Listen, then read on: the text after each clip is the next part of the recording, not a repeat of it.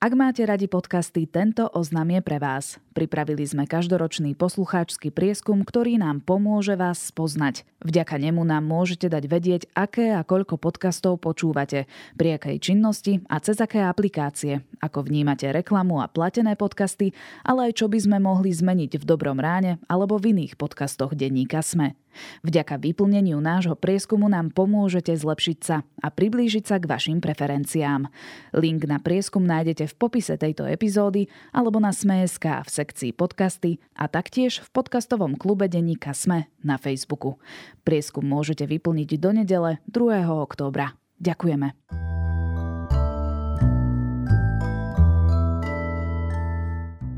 Trafila. Sonda rýchlosťou viac ako 20 tisíc km za hodinu narazila do planétky a pokúsila sa odkloniť jej dráhu. Takýto test ochrany Zeme vykonala začiatkom týždňa NASA a my sa dnes pozrieme, ako tento experiment vyzeral a ako dopadol. Je streda 28. septembra, meniny má Václav a aj dnes by malo byť škaredom, zamračenie a upršanie. Na západe sa nachystajte aj na silnejšie búrky, dokonca sa môže objaviť hmla. Denné maxima by sa mali pohybovať medzi 12 až 19 stupňami. Počúvate Dobré ráno? Denný podcast denníka Sme s Tomášom Prokopčákom. Úplne nová Mazda CX-60 plug-in hybrid. Najvýkonnejšie auto, aké sme kedy vyrobili. S výkonom 327 koní a dojazdom 63 km v čisto elektrickom režime. Mazda CX-60 bola stvorená v Japonsku so zámerom, aby aj tie najmenšie detaily v aute priniesli maximálny zážitok z jazdy. Presvedčte sa o tom na testovacej jazde, ktorú si už teraz môžete objednať u dílera Mazda. Otravuje vás, že bez okuliarov či šošoviek poriadne nevidíte? Chcete športovať, zabávať sa a ostrovidieť krásu sveta? Vďaka laserovej operácii na mieru pre každého vás zbavíme okuliarov raz a navždy. Spolahnite sa na top certifikovaný laser e-lasik, ktorý je maximálne presný a bezpečný. Na Slovensku ho vykonávame iba na našich klinikách. Vidíme sa v Bratislave a Košiciach. Veselý, očná klinika tretej generácie. veselýok.com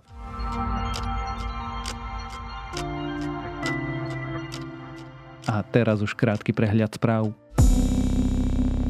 Návrh SAS obmedziť paragraf 363 v parlamente včera neprešiel. Ten neposunul do druhého čítania zmenu tohto paragrafu. Za návrh strany SAS hlasovalo 72 poslancov, 74 poslancov bolo proti. Cieľom návrhu bolo aj upraviť niekoľko ďalších podrobností pri vymenúvaní a odvolávaní prokurátorov, vrátane možnosti odvolať generálneho prokurátora.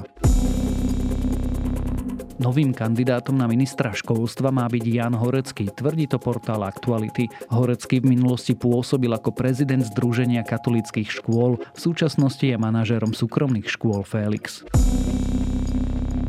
Z kontrol na hraniciach so Slovenskom nemáme radosť, ale museli sme zakročiť, tvrdí český minister vnútra Víter Rakušan. Česká republika znovu zavedie hraničné kontroly na štátnej hranici so Slovenskom. Má to odradiť prevádzačov, aby používali Česko ako tranzitnú krajinu.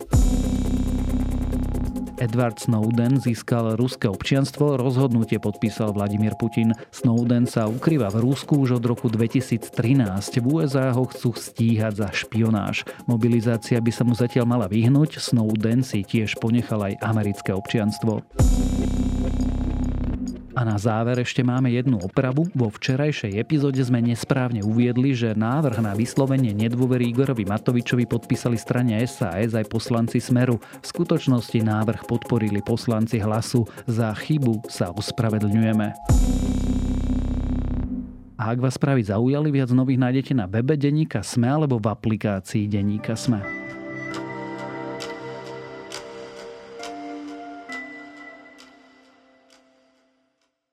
Po desiatich mesiacoch letu vesmírna misia za viac ako 300 miliónov dolárov narazila do svojho cieľa a to bolo vlastne všetko. Zmyslom impaktoru DART totiž bolo zistiť, či vo vesmíre dokážeme odkloniť letiacu planetku a či by sme sa takto vedeli brániť pred telesom, ktoré by z kozmu smerovalo priamo k našej Zemi. Zrážka s planetkou Dimorphos sa odohrala v noci na útorok a či misia vyšla, čo sme sa pri nej naučili a prečo sme sa do nej vlastne pustili, to sa už dnes budem pýtať zástupcu šéf-redaktorky denníka SME Ondreja Podstupku.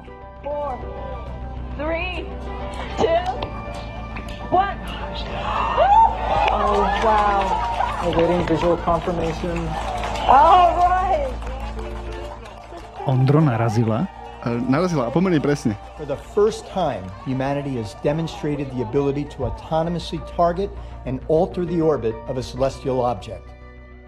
To znamená čo?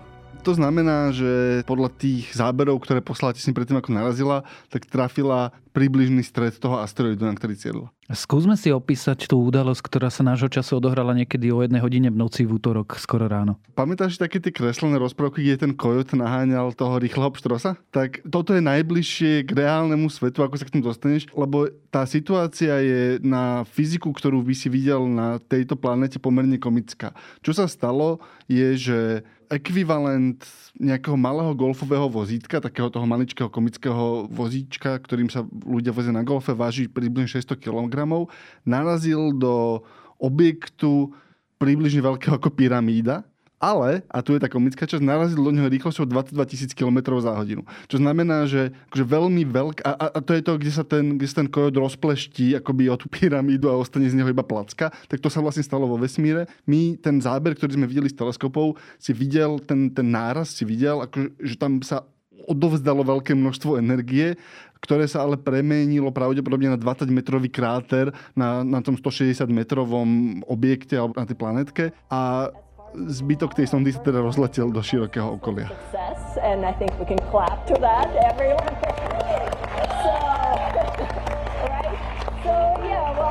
Um, I yeah, I think the Earthlings should sleep better. Definitely I will.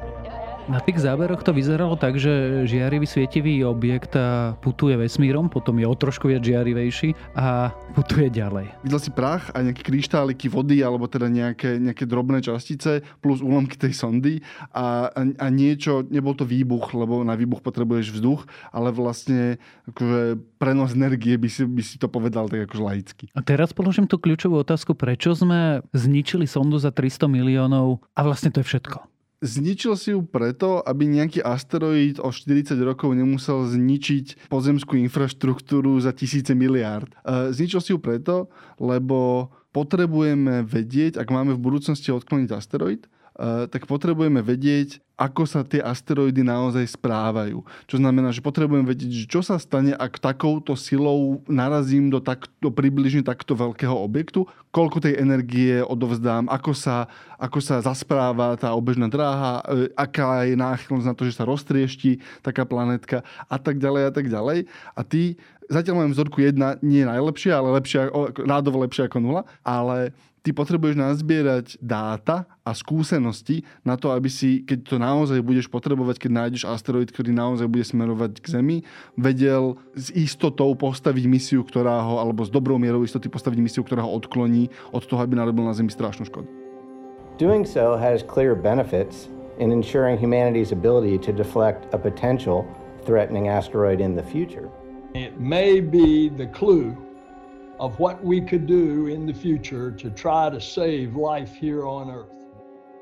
To nevieme namodelovať, musíme to reálne vyskúšať, alebo chceme to reálne, teda chceme, evidentne sme chceli, ale nestačilo by to iba zrátať? Vieš do veľkej miery to zrátať, ale my o tých objektoch vieme veľmi málo. O tých planétkach my, my vieme veľmi dobre odhadnúť asi, aké si myslíme, že je ich zloženie. Vieme odhadnúť, koľko asi vážia, ako idú rýchlo a tak ďalej, ale čo sa naozaj stane, keď zrazí, že založené na nejakých predpokladoch a ty tie predpoklady pri takto vážnej veci proste musíš overiť nejakým experimentom, aby si si ich zlepšoval naďalej.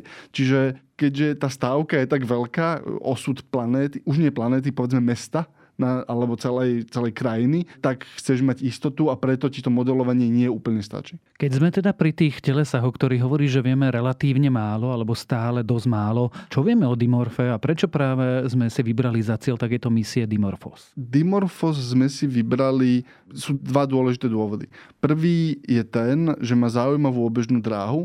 Dimorphos jednak krúži na, akoby niekde okolo Slnka, ale dôležitejšie je, že on má partnerskú ťažšiu obklopujú planétku, kto, okolo ktorej krúž má otcovskú alebo sesterskú, povedzme. A tým vieme, že keď, keď do neho narazíš, tak vieme sledovať jeho obežnú dráhu nie okolo Slnka, čo by sme museli robiť strašne dlhé pozorovania, ale okolo tej jeho partnerskej planety a z toho už vieš urobiť veľa zaujímavej ďalšej matematiky. Čiže sa si, si zmenšil tie pozorovacie okná a tú vzorku, ktorú si potreboval. To je prvý dôvod, prečo si ho vybrali, teda lepšie pozorovanie a, a lepšie modelovanie tej obežnej dráhy na, vďaka kratším pozorovaniam. A tá druhá je, že je v takej tej e, peknej veľkosti od 140 do 200 metrov priemeru. Je to kvôli tomu, že týchto veľkostí vieme, že je veľmi veľa, desiatky tisíc podľa nejakých odhadov a modelov. Máme ich zmapovanú necelú polovicu a zároveň sú nebezpečné. Tie naozaj veľké, tie kilometrové planétky, e, ktoré by mohli ohroziť všetok život na Zemi, tie máme na niekoľko desaťročí zmapované takmer všetky si myslím a, a veľmi dobre, pravdepodobne. Ale tie, tie stredné veľkosti, ktoré už nezhoria v atmosfére ale ešte sa ťažko hľadajú, tak tí, o tých potrebujeme vedieť viac. Technicky teda rozprávame o asteroidoch, len slovenská korektná verzia výrazu je planétka. Čo by sa stalo, kedy taký Dimorphos narazil? Dimorphos, teda veľkosť povedzme 150 metrov v priemere, by pri náraze mal dopadovú, tá explózia by bola niekoľko, megat, niekoľko stoviek megaton. E, pre porovnanie posledný taký akože modernou históriou zaznamenaný dopad bol na Sibíri, kde tá planétka mala desiatky metrov, myslím, že, že od 40 do 60 je to rozmedzie a to rozmedzie bolo že 10 až 15 megaton a zrovnalo to časť lesa veľkú približne ako Los Angeles, čo znamená, ak by taký dimorfos narazil, bola by to katastrofa porovnateľná s niekoľko testov najväčších jadrových bomb, aké sme mali, ale lokalizovaná. To znamená, že ak by padol do prostred Pacifiku, stále by to bol veľký problém, mal by si vlny tsunami mal by si, ako, mal by si problémy. Ak by to padlo na obývanú oblasť, je to že absolútne devastácia mnohých kilometrov štvorcových a obrovské škody všade ďalej. Skôr než sa teda pustíme viacej do planetárnej obrany, ešte e, pred tými povedz vieme už, či sa nám podarilo odkloniť jeho dráhu a áno, ako? Aby sme to vedeli naisto, tak tak musíme čakať. Lebo ty potrebuješ... Teraz je niekoľko desiatok teleskopov sa pozerá na Dimorphos a snaží sa presne spočítať jeho obežnú dráhu okolo tej jeho sesterskej planetky. Odhad je, že sa ju podarí upraviť o, od desiatok sekúnd po 10 minút. On dnes, dnes sa obiehajú raz za 11 hodín. A, takže ak, ak dokážeš... 73 sekúnd je ten nízky odhad, desiatky, 10 minút je ten vysoký odhad. A teraz tie teleskopy budú merať vlastne to, čo sa deje ale pri modelovaní obežných dráh je problém, že to potrebuješ zmerať viac, viacnásobne, najmä keď sa teraz nedávno zmenila tá obežná dráha, že potrebuješ ju zmerať viacnásobne a viacerými teleskopmi a ešte si aj byť istý, takže to celé potrebuješ zopakovať. Takže bude trvať niekoľko týždňov, kým dostaneme, alebo dní, kým dostaneme také tie prvé odhady, pravdepodobne týždňov, kým dostaneme také tie bezpečné. Ale to, čo vieme isto, je, že máme schopnosť naraziť. To, to vieme. Just the start. It's just the planetary defense test mission. It was spectacular and it's accomplished, and we'll figure out how effective it was. That's really what we're going to learn in the next weeks to come. All right, we hit this asteroid. Now, how effective was that at deflecting it, and what would that mean for using it? Stačí takýto náraz, lebo keď si urobíme tú insitnú kalkuláciu, tak máme síce rýchlo letiacu sondu, ale veľkú asi ako ten golfový vozík, ktorý si spomínal do planetky, ktorá má 160 metrov v priemere, čiže niečo, čo má pol tony do niečoho obrovského. Ten náraz by nám stačil?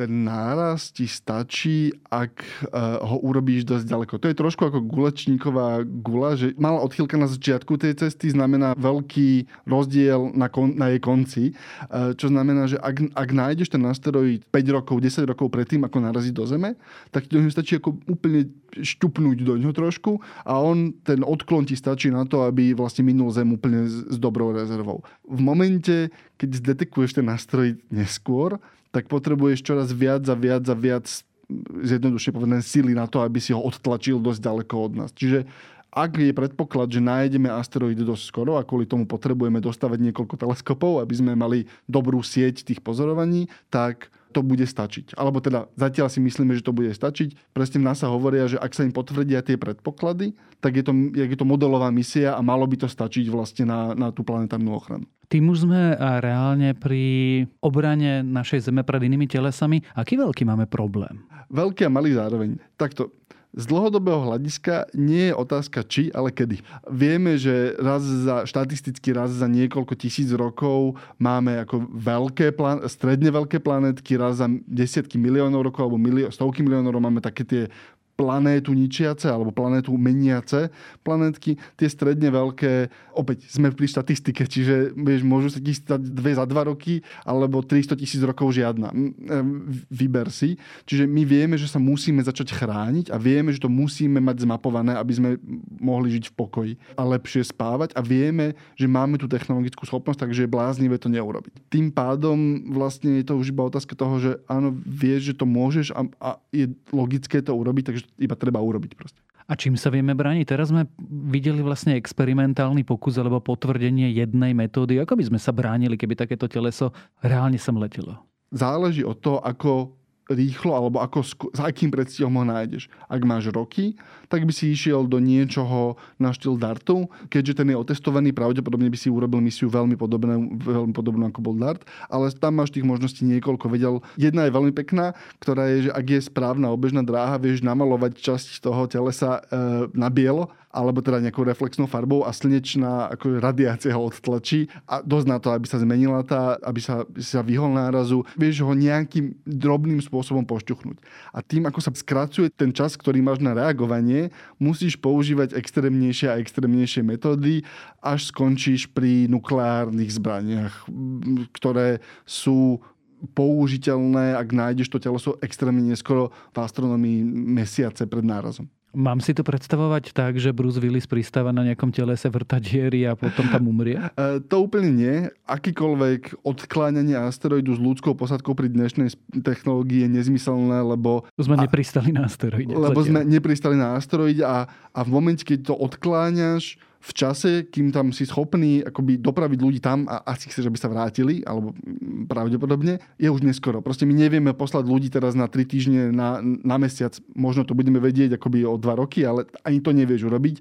A tá cesta, to odklonenie je, potrebuješ týždne, mesiace na to, aby to, bolo, aby to malo efekt pravdepodobne, čo by si urobil, je, že mm, vystrelíš nukleárne hlavice a dokonca aj to je, väčšina scenárov neráta s tým, že by si sa pokúšal vyhodiť do vzduchu ten asteroid. Ono, na nukleárnych zbraniach je napríklad zaujímavé to, že veľká časť toho ničivého efektu sa deje vďaka tomu, že vybuchujú v atmosfére. Čo znamená, že tie tlakové vlny, tá, tá, tá brutálna, obrovská vlna deštrukcie, na ktorú si zvyknutý, alebo ktorú vydáme z filmov alebo z, z dokumentálnych záberov, je vďaka atmosfére, ktorú proste ten výbuch odtlačí.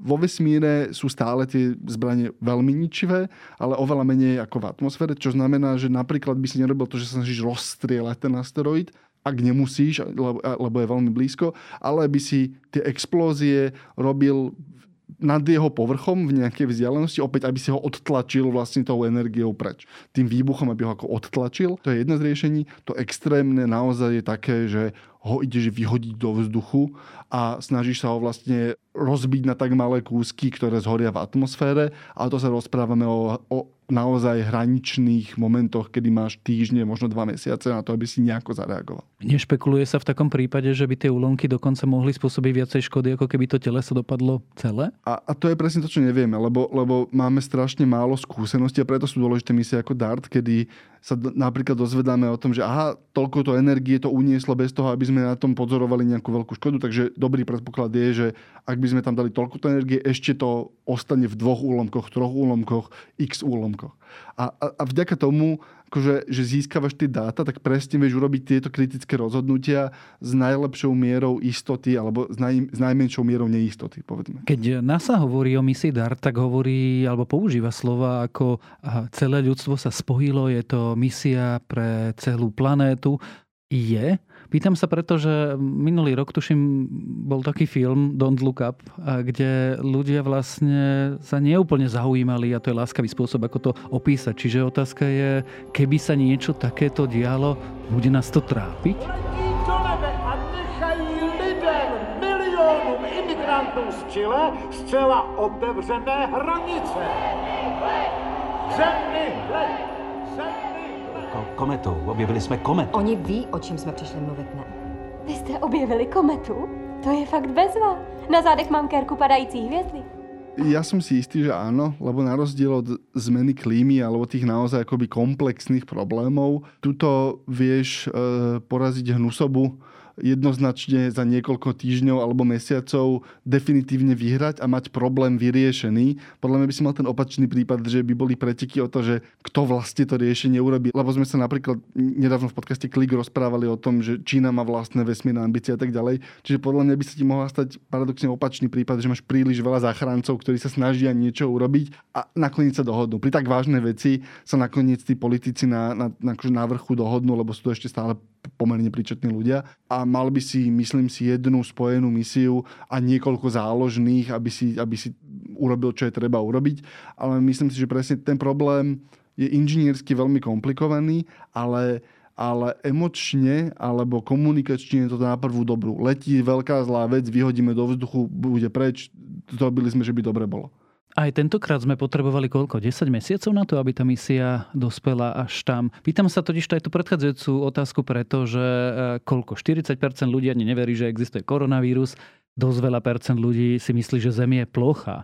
Um, áno, ale tých ľudí sa našťastie pri tomto nemusíš pýtať na názor. Tu sa pýtaš na názor ľudí, ktorí zaplatia tie rakety, ľudí, ktorí v extrémnom prípade držia držia prsty na tých tlačítkach k atomovkám a potom tých inžinierov v NASA, čínskom, e, európskom vesmírnom programe, ktorí by tie rakety stavali a, a to, že toho človeka zachráni, že aj keď ti neveril, je akože m, asi pre tvoj dobrý pocit a karmu. Počas nášho spoločného rozhovoru som sa ťa opýtal, ako sa dá brániť. Úplne na záver položím otázku. Vieme sa brániť? Sme schopní sa v tomto okamihu ubrániť v situácii, keby niečo takéto naozaj letelo a letelo smerom povedzme na Londýn alebo Peking alebo New York? naše šance sú oveľa lepšie, ako boli pred týždňom, by som ti povedal. A, a zlepšujú sa každým mesiacom alebo každým rokom najviac nám pomáha nie, povedzme, že zbrojenie, ale najviac nám pomáha v tomto získavaní informácií. Teraz je dôležité, aby e, sa podarilo dokončiť teleskop v Čile, ktorý bude robiť presne pozorovania planetok tejto veľkosti. Ten by mal nabehnúť o niekoľko rokov. NASA chystá vlastný teleskop na obežnej dráhe, ktorý v kombinácii s týmto teleskopom má dotiahnuť to, aby sme 90% tých tých stredne veľkých planetok našli a identifikovali. A, a v ten moment, keď toto budeš vedieť, tak naozaj si predišiel si odstránil to najväčšie riziko. Takto, keď ja som bol malý, keď som mal 4-5 rokov, tak som niekde zachytil takú tú informáciu, že v roku 2000 priletí asteroid a, a, a vyhľadí ľudstvo. A strašne som sa bál. Ako tak, ako sa len deti vedia bať. A dnes, keď sa ma dcéra akože pýta na to, že, že keď sme si čítali o dinosauroch a rozprávali sme si, že priletel asteroid, tak ja jej už s kľudným svedomím hovorím, že nie, múdri ľudia tie veľké zlé našli a sme v bezpečí. A nemám pocit, že je klamem. Nedá mi to, čo znamená, že nemáš pocit, že klameš keď, keď deťom vysvetľuješ veci komplikované, tak musíš ísť do binárneho, do jednotky alebo nuly, že, že klamem jej, alebo jej neklamem, lebo v momente, keď začneš vysvetľovať veľké detaily, teda, že no vieš, ale je 1% pravdepodobnosť, že sme si niečo nevšimli, lebo teleskop v Čile ešte nefunguje a tak ďalej a tak ďalej. A tie deti sa akože uchopia nejakej, nejakej, nejakého detailu a zostanú ňom zaseknuté. V tom veku, v ktorom je moja dcéra. Čiže ty ako dospelý človek jej interpretuješ realitu a niekedy akože keď ju interpretuješ, tak chceš, v tebe ostane pocit, že toto som mi nevysvetlil tak dobre, ako to je, alebo že to je vzdialené realite, hej, že som ju prikrášlil. Ale keď je hovorím o tých asteroidoch a hovorím, že nie sme v bezpečí, tak mám pocit, že to je bližšie k realite, ako keby som jej hovoril, že nie sme v riziku. Tým upokojuješ ju, ale opýtam sa teba. Ty sa bojíš? Ja už sa nebojím. Ja som pomerne pokojný tiež. Maybe the clue of what we could do in the future to try to save life here on Earth. We got it? And we have impact. O misii DART a o tom, ako vďaka nej sledujeme, či sa vieme brániť voči prichádzajúcej planetke, sme sa rozprávali so zástupcom šéf-redaktorky denníka SME, Ondrejom Podstupkom. Predstavujeme vám T-Business Effect Spojenie špičkových IT technológií a najširšieho týmu profesionálov, aby váš biznis mohol rásť. Pridajte sa k našim biznis zákazníkom a zažite T-Business efekt aj vy. Dnešný diel Dobrého rána vám prináša Telekom.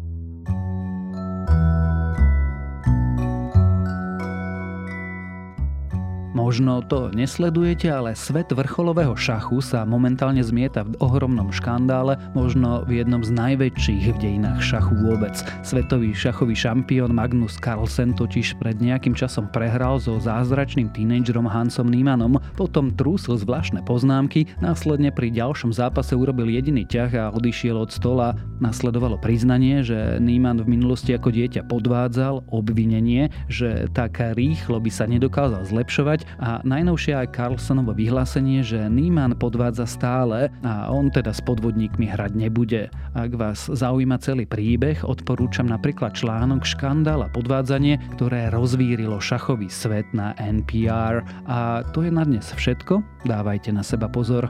Počúvali ste Dobré ráno, denný podcast denníka Sme s Tomášom Prokopčákom a keďže je dnes streda, pripomínam, že vychádzajú aj nové epizódy podcastov Zoom a Vedatorský podcast.